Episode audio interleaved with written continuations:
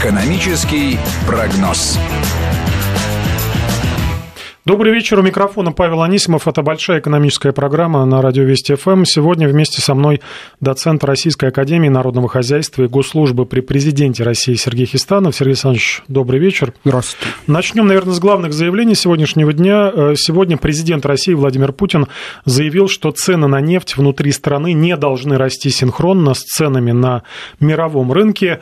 Когда на мировом рынке нефти цены поднялись и прилично, это совсем не значит, что мы должны обеспечивать такую же сверхприбыль и внутри страны. Это сказал президент на совещании с членами правительства, где ему докладывали о мерах по стабилизации цен на топливо. При этом глава государства подчеркнул, что ситуация должна быть, безусловно, рыночной, но эту сферу надо регулировать. Пресс-секретарь главы государства Дмитрий Песков рассказал, что, цитирую, «все меры должны быть рыночного характера, но в то же время должны присутствовать необходимые элементы регулирования рынка, которые не дадут компаниям извлекать сверхприбыль на внутреннем рынке в ущерб конечным потребителям». Конец цитаты. Ну, то есть нам с вами все, кто так или иначе либо заправляет свою машину, либо покупает продукты в магазине, которые привозят тоже автомобили. Вопрос, наверное, один из самых важных и обсуждаемых за последние недели. И, Сергей Александрович, какие есть механизмы влияния на цену на топливо? Ну, механизмов существует достаточно много, они разные, но единственное, что вызывает некоторые трудности при анализе, это то, что, к сожалению, большая часть эффективных механизмов не совсем рыночная. Поэтому, принимая решение о том, что необходимо регулировать, важно понимать, какие будут последствия. Нынешний взлет цен на топливо, который, собственно говоря, и вызвал беспокойную реакцию у автолюбителей, у граждан, у представителей регуляторов, он имеет, к сожалению, абсолютно объективную природу. Произошло это по следующей причине. Совсем недавно нефть достаточно хорошо прибавила в цене, а рубль при этом пропорционально не укрепился. В результате, с точки зрения нефтяной компании, которая не только сырой нефтью торгует, но и производит нефтепродукты, привлекательность поставок за рубеж стала гораздо выше, чем привлекательность поставок на внутренний рынок. Соответственно, мы столкнулись с снижением предложения топлива, на что рынок абсолютно рыночно отреагировал ростом цен. То есть, если товара меньше, то цена возрастает. Это правило простое, даже детсадовец может это понять. И здесь краткосрочные интересы, недовольство ростом цен, вступает в противоречие с долгосрочными интересами, которые сейчас немножко подзабыты, но еще не так давно правительство декларировало и, по крайней мере, пока не отменило свои планы к 2024 году. То есть, вроде бы далеко, но, с другой стороны, 2024 год – это все-таки не безумно далеко. Да? Предполагается, что у нас будет отменена экспортная пошлина на нефтепродукты. Это сделает для наших нефтяных компаний гораздо более привлекательным продажу не просто сырой нефти, как в основном сейчас и происходит, а продажа нефтепродуктов, где выше добавленная стоимость, соответственно, они дороже, больше налогов в бюджет поступает.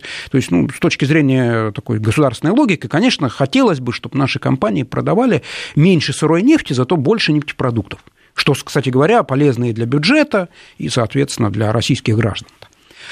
Но если мы будем оказывать такое давление на нефтяные компании, допустим, взять и административным методом цены снизить.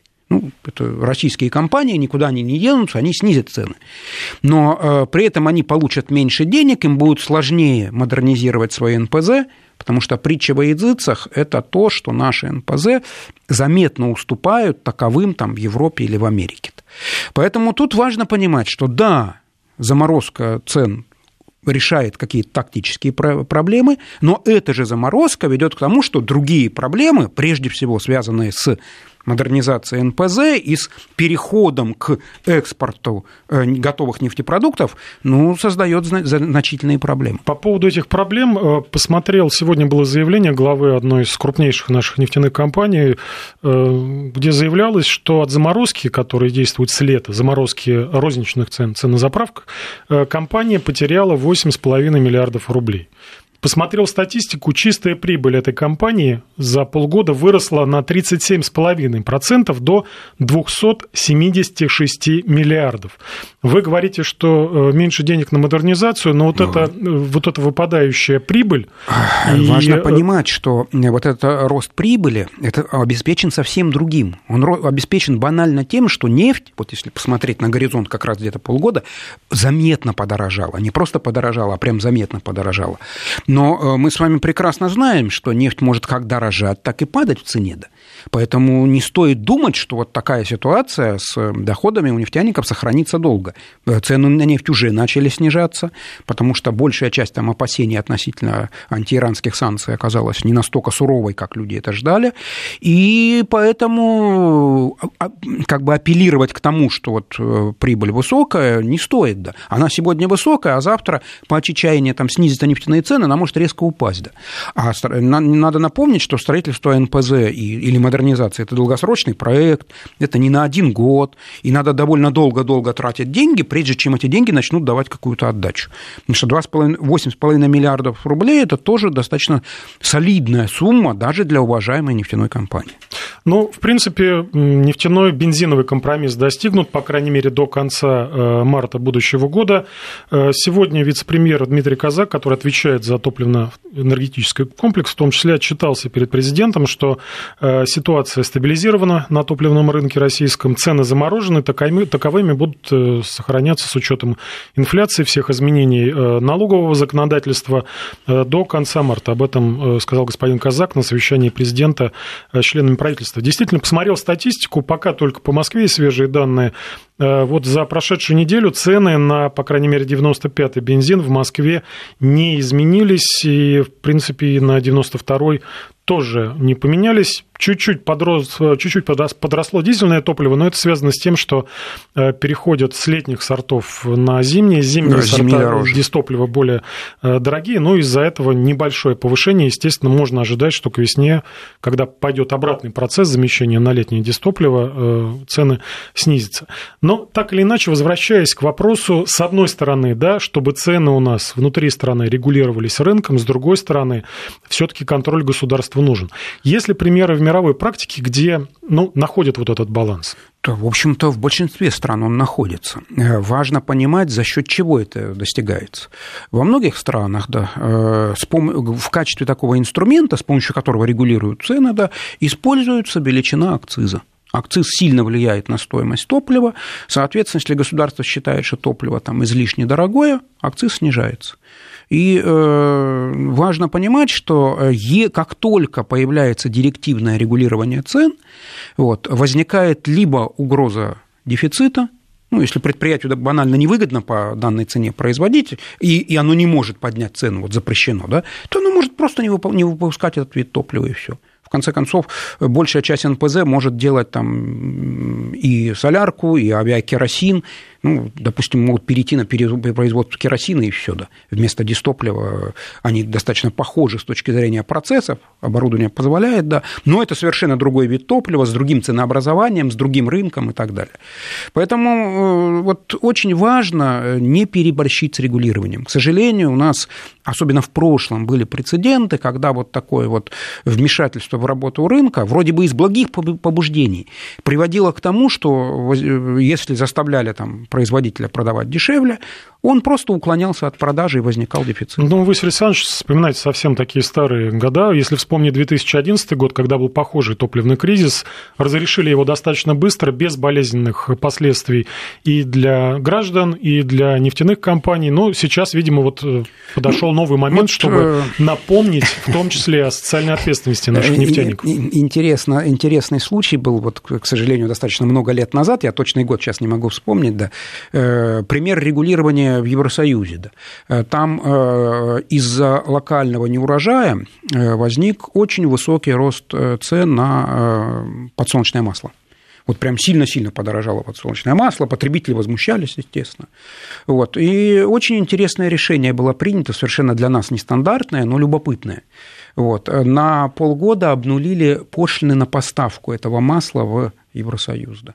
В результате из Бразилии танкеры с подсолнечным маслом выплыли, да, сильно потеснили местных производителей, да, вот, которые сделали для себя выводы, что в следующий раз, там, когда возник какой-то локальный дефицит, они воздерживались от сильного подъема цен, поскольку вот законодатель им устроил вот такую вот бодрящую встряску. Да. У нас такого опыта пока нет, да, но, может быть, стоит присмотреться и к этому. Вот для многих регионов, которые вот в западной части страны находятся, да, в качестве меры, которая может снизить цены, можно просто вот, на импорт топлива из-за рубежа там, на некоторое время, вот в случае, если цены сильно выросли, да, вводить, там, допустим, на месяц или на 3 месяца обнуление этих. Может быть, и это поможет, поскольку в цене, ну, так уж устроено, не только наш, но рынок бензина почти во всех развитых странах, очень высока доля налогов и акцизов. Поэтому уменьшение налогов, акцизов, либо пошлин на ввоз из-за рубежа позволяет очень эффективно регулировать рынок. Ну, то есть, это может быть один из инструментов для того, чтобы... Ну, да, у нас пока нет таких прецедентов, но теоретически, вот с точки зрения того, а как можно это регулировать, это вполне распространено, да. Вот если свой производитель там, не хочет там, прислушиваться, если он там, явно использует там, какие-то локальные преимущества, допустим, из-за дефицита, да, хотя в примере с подсолнечным маслом там дефицит был объективный, был просто не урожай, да, вот, то, соответственно, регулятор вот такое решение принял. Да. Слушатели говорят, почему в США бензин дешевле, посмотрел статистику, вовсе не дешевле бензин в США. Ну, были прецеденты, и, когда некоторое время... Посмотрите на европейские автозаправки, там это разная налоговая политика. Еще раз повторюсь, что в стоимости топлива очень высока доля налогов и акцизов. То есть, там, собственно, нефти и работы по нефтепереработке не очень много. Да. И поэтому вот в США политика такая, что налоговая нагрузка вообще на этот сектор... заметно ниже, и бензин дешевле. Да, были времена, вот, когда бензин в США стоил дешевле, чем у нас. Да. Вот. Это связано с налоговой политикой, и теоретически это сделать можно, но тогда нужно законодателю думать, а на что тогда налоги увеличить. Посмотрел статистику, по крайней мере, по омским заправкам за год, с октября по октябрь этого года, среди цен на топливо больше всего подорожало газомоторное топливо. Пропан, метан и так далее. Почти в 1,5 раза. При этом бензин подорожал всего на 12,5%. На ваш взгляд, почему пока не обратили внимания на вот такой экологически чистый вид топлива, который действительно немножко на 50%... даже странно, поскольку традиционно газовое топливо, в большей степени речь идет о пропан-бутане, поскольку ценообразование и логистика метана, как газомоторного топлива, существенно отличается. Там сильная привязка к сети трубопроводов высокого давления. Поэтому вот метановые заправки – это государство в государстве. Да. А вот пропан-бутановый, он хорошо транспортируется, и больше легкового транспорта на нем работает. Да. Долгие годы ценообразование было до смешного простым. Это было примерно половина стоимости 95-го бензина. Вот. Возможно, просто предложение газа на локальном рынке вот конкретного города изменилось, потому что у нас поставки вот этого пропан-бутана, они сильно зависят от производственных циклов на заводах, где нефть перерабатывают. Да. И, возможно, возник дефицит, и цены на это отреагировали. Еще одна важная тема на совещании с членами Кабмина была озвучена и получила продолжение, даже было поручение премьер-министру проработать этот вопрос. Это вопрос о фискальной нагрузке на население.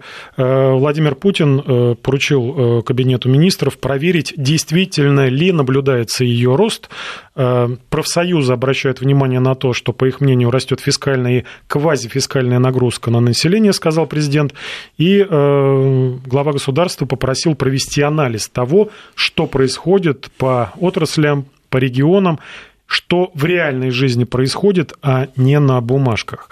Глава государства рассказал, что эту тему он обсуждал на недавней встрече с главой Федерации независимых профсоюзов. И вот эта фискальная нагрузка на граждан, квазифискальная нагрузка, чем она отличается? Действительно ли могут быть какие-то неожиданные выводы из вот этого сравнения? То, что на бумажках, и то, что в реальной жизни? К сожалению, жизнь всегда отличается от теории, нравится нам это или нет, да. Вот. И действительно... Но не от теории, а от статистики, которую показывают профильные ведомства. Дело в том, что профильные ведомства апеллируют, как правило, к нормативной базе. А на реальную фискальную нагрузку влияет не только нормативная база, но и есть такое понятие правоприменительная практика. Или, говоря простым языком, то, как вот конкретные законы постановления работают в жизни. Вот. И вот с этой точки зрения, да, есть на что посмотреть. Вот. У нас почему-то все очень любят, когда говорят о фискальной нагрузке на граждан, козырять довольно низким налогом на доходы физических лиц. У нас действительно НДФЛ 13%, это довольно небольшая величина, еще и плоская шкала. Вот. Но важно понимать, что налоги исчисляются по достаточно сложным формулам. И вот... К сожалению, не очень свежие данные, может быть, там какие-то подвижки были. Но вот несколько лет назад Всемирный банк сделал исследование. Оказалось, что совокупная налоговая нагрузка, то есть вот все налоги, которые только могут быть, и корпоративные в той части, которые на фонд оплаты труда граждан, вот на гражданина посчитали и сравнили. И меня поразили цифры, что у нас эта цифра составила, в зависимости от отрасли, там есть некоторые подвижки, где-то 52-55%, да. А в такой стране, где вот традиционно налоги высокие, как Германия, 47%. Из-за чего получилась немножко парадоксальная вещь такая. При том, что у нас НДФЛ 13% для всех, а в Германии ну, нормальная там, такая средняя ставка НДФЛ – это 45-47%. Тем не менее, у них вышло ниже. А хитрость в том, что там есть много льгот, которые еще и суммируются, и в результате человек с умеренными доходами может, несмотря на высокую ставку, реально платить намного меньше. Ну, например, в настоящее время в Германии все люди, которые получают менее чем 8,5 тысяч евро в год чистыми на руки, да, вообще освобождены от НДФЛ. Да. Получается, что вот... А НДФЛ начинает рассчитываться только с суммы, которая превышает вот этот вот необлагаемый минимум. Точно так же налоги, связанные там, с жильем, там, 25 квадратов на человека, необлагаемый минимум. И в результате получается парадоксальная вещь. Ставки налогов процентные у нас ниже. И это абсолютная правда, с этим не поспоришь. Но с учетом льгот и прочих вот возможностей получить вычеты там, на учебу, на лечение, на детей. Но у нас тоже все это возможно. Да, но там это работает более эффективно, и в результате для людей, которые зарабатывают там, ну, не космические какие-то деньги, а вот на уровне там, средняя зарплата, полторы, даже две средние зарплаты, совокупная налоговая нагрузка, то есть все уплаченные налоги отнесенные к деньгам, которые человек на руки получил, умноженные на 100%. У них получаются ниже. И, кстати говоря, хорошо, что профсоюзы начали поднимать этот вопрос, потому что на уровне вот теоретических обсуждений экономисты это обсуждают давно. Вот, по крайней мере, лет 5 назад в академической среде была серьезная дискуссия. Но вот хорошо, что правительство обратило внимание на эту проблему. Эту тему продолжим буквально через пару минут. У нас в гостях доцент Российской Академии Народного Хозяйства и Госслужбы при президенте России Сергей Хестанов. Сейчас новости, не переключайтесь. Экономический прогноз. Продолжаем большой экономический час. В студии Павел Анисимов и доцент Российской Академии Народного Хозяйства и Госслужбы при президенте России Сергей Хестанов. Еще несколько слов о поручении нашего президента провести анализ роста фискальной и квазифискальной нагрузки по отраслям и регионам. Напомню, что фискальная нагрузка – это налоги, которые граждане уплачивают напрямую. То есть это подоходный налог, налог на недвижимость и так далее. Квазифискальная – это... последствия, скажем так, тех косвенных налогов, которые граждане напрямую не ощущают, но впоследствии все-таки их уплачивают. Это три таких, насколько я помню, квазифискальных налога. Это акцизы, таможенные пошлины и налог на добавленную стоимость. В поручении говорится, что проверить, провести анализ по регионам, то есть это отсыл к тому, что в разных регионах по-разному вот эта квазифискальная, в том числе, нагрузка на граждан ложится. Правильно понимаю, Сергей Александрович? Абсолютно верно. Дело в том, что в разных регионах разная структура потребления, и вот тот же самый НДС, а для некоторых регионов, вот, допустим, для такого, как Калининградская область, там имеют большое значение таможенные платежи в силу просто географического положения. Вот. Соответственно, действительно, в регионах ситуация довольно разная. Кроме того, есть регионы, которые сами являются производителями продовольствия и за свои пределы его вывозят. Это одна ситуация. Есть те, которым вынуждены, соответственно, привозить. Иногда издалека это касается северных удаленных регионов Дальнего Востока. И там транспорт тоже может накладывать свой отпечаток. Поэтому действительно ситуация внутри страны отличается довольно сильно. Ну, будет, я думаю, объективной картиной по итогам этой исследования. Ну, кстати, даже с научной точки зрения будет сделан вывод, потому что, читал мнение экспертов, говорят, что без адекватного представления сложно выйти на устойчивый рост благосостояния России. Ну, даже с чисто научной точки зрения, вот для анализа, понимания, вот, что происходит, это действительно проблема, поскольку все оперируют просто цифрами, заложенные в закон, а совокупную налоговую нагрузку традиционно почему-то у нас никто не считает. Хотя было бы логично, чтобы кто-то из министерств монетарного блока, в общем-то, эту работу делал, регулярно докладывал об этом и так далее. Ну, перейдем к теме, которая позволяет нам комфортно проходить все финансовые турбулентности, пополнять с профицитом бюджет. Это цены на нефть.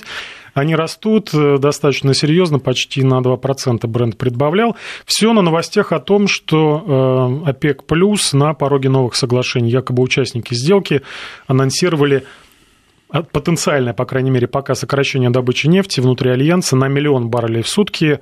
То есть такой, как я понимаю, Сергей Александрович, на фоне недавнего такого резкого снижения с 85 до 68 долларов за баррель, видимо, Саудовская Аравия и Россия хотят все-таки удержать цены на комфортном для себя уровне, делают такие заявления, которые вполне возможно станут реальностью. Ну, важно вспомнить, что не так давно по историческим меркам было заключено первое соглашение ОПЕК+, оно было вполне успешно продлено, и вот этот вот опыт, он, с одной стороны, уникален, а с другой стороны, он противоречит опыту середины 80-х годов, потому что вот в середине 80-х годов страны ОПЕК заключали похожие соглашения, но тогда дисциплина выполнения этих соглашений была низкой.